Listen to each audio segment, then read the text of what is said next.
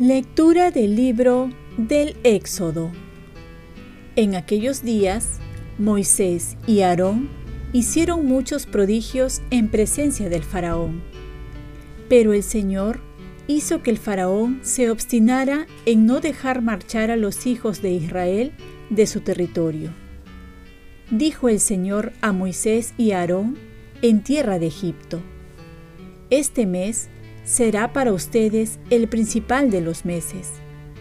Será para ustedes el primer mes del año. Digan a toda la comunidad de los hijos de Israel. El 10 de este mes, cada uno tomará un cordero para su familia, uno por casa. Si la familia es demasiado pequeña para comer el cordero, que se junte con el vecino de casa hasta completar el número de personas y cada uno comerá su parte hasta terminarlo.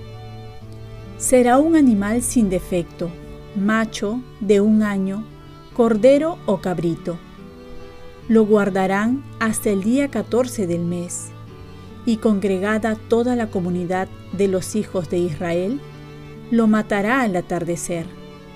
Tomarán la sangre y la rociarán en las dos jambas y el dintel de la casa donde la coman. Esa noche comerán la carne asada al fuego. La comerán con panes sin levadura y hierbas amargas. Y lo comerán así. La cintura ceñida, las sandalias en los pies, un bastón en la mano. Y lo comerán a toda prisa, porque es la Pascua el paso del Señor. Yo pasaré esta noche por la tierra de Egipto, dando muerte a todos sus primogénitos, desde hombres hasta los ganados. Y me tomaré justicia de todos los dioses de Egipto, yo, el Señor. La sangre servirá de señal en las casas donde estén. Cuando vea la sangre, pasaré de largo y no les alcanzará la plaga exterminadora, cuando yo pase hiriendo a la tierra de Egipto. Este día será para ustedes un día memorable. En él celebrarán la fiesta en honor del Señor. De generación en generación, como ley perpetua, la festejarán. Palabra de Dios.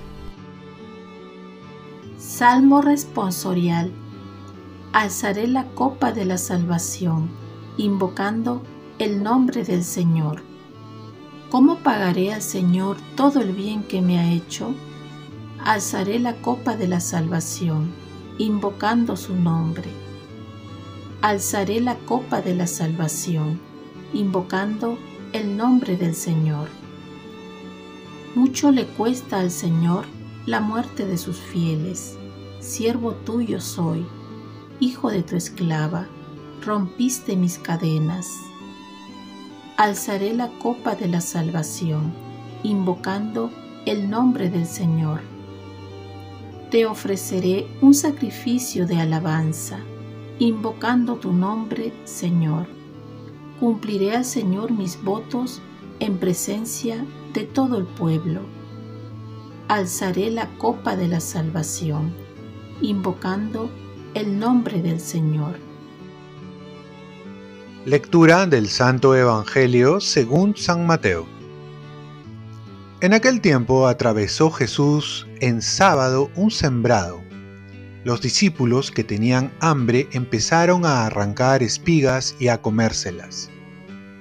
Los fariseos al verlo le dijeron, Mira, tus discípulos están haciendo una cosa que no está permitida en sábado les replicó, ¿no habéis leído lo que hizo David cuando él y sus hombres sintieron hambre? Entró en la casa de Dios y comieron los panes de la proposición, cosa que no les estaba permitido, ni a él ni a sus compañeros, sino solo a los sacerdotes. ¿Y no habéis leído en la ley que los sacerdotes pueden violar el sábado en el templo sin incurrir en culpa?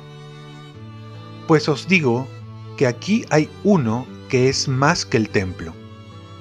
Si comprendierais lo que significa quiero misericordia y no sacrificio, no condenaríais a los inocentes, porque el Hijo del Hombre es Señor del sábado. Palabra del Señor. Paz y bien, Virgen del Carmen, guíame al puerto más seguro que es Jesús. Las tres grandes instituciones de los judíos eran la ley, el templo y el sábado. A lo largo del las escuelas fariseicas multiplicaron la ley en muchos preceptos hasta convertirla en fardos pesados que cargan a la gente en los hombros. Esto lo vemos en Mateo 23:4. El templo, que en un principio pretendió dar un espacio para Dios, se convirtió en una cueva de bandidos, a pretender amordazar a Dios diciendo templo y ave, y así cometer impunemente todo tipo de justicias. Y el sábado, hecho para consagrar un tiempo a Dios, se convirtió en instrumento de esclavitud al no poder ni siquiera hacer el bien en ese día. Por esas tergiversaciones Jesús quiso descubrir el significado profundo de estas instituciones, ley, templo y sábado. Es decir, que Él está por encima del templo y es Señor del sábado. Por eso siempre que en el Evangelio estas instituciones entran en conflicto con el hombre, Jesús estará a favor del hombre y no a favor de las instituciones. Muchas instituciones se fundan con un buen fin, pero en el transcurrir del tiempo pueden distorsionar su fin. Por eso tenemos que estar atentos para que no vayan contra la dignidad del hombre, como podemos ver en la educación, cuando se impulsa la ideología del género o en la misma iglesia cuando se dedican a captar dinero y no a llevar a las personas a encontrarse con Dios. Y así, con toda institución pública, política, económica, social, religiosa, tienen que estar atentos y cuidarse a que no se aparte de servir al hombre en vez de servirse de él. Hoy, que celebramos la fiesta de Nuestra Señora del Carmen, es una de las celebraciones marianas más populares y más queridas en el pueblo de Dios. Casi espontáneamente nos traslada a la tierra de la Biblia, donde en el siglo XII un grupo de ermitaños comenzó a venerar a la Virgen en las laderas de la cordillera del Carmelo. La Virgen del Carmen es invocada como puerta del cielo y también como estrella del mar, que orienta y socorre a todas aquellas personas que se encuentran en el mar.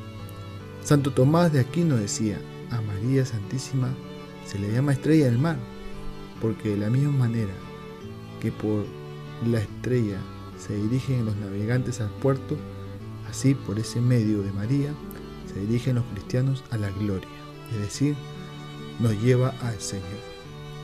Oremos, Virgen del Carmen, ayúdame a ser misericordioso con nuestros hermanos que se encuentran marginados y a orar por ellos. Ofrezcamos nuestro día. Dios Padre nuestro, yo te ofrezco toda mi jornada en unión con el corazón de tu Hijo Jesucristo, que siga ofreciéndose a ti en la Eucaristía para la salvación del mundo. Que el Espíritu Santo sea mi guía y mi fuerza en este día para ser testigo de tu amor. Con María, la Madre del Señor y de la Iglesia, te pido por las intenciones del Papa. Con San José Obrero, te encomiendo mi trabajo y mis actividades de hoy para que se haga en mí tu voluntad. Y la bendición de Dios Todopoderoso, Padre, Hijo y Espíritu Santo, descienda sobre ti. Cuenta con mis oraciones, que yo cuento con las tuyas, y que tengas un santo día acompañado de la Virgen del Carmen.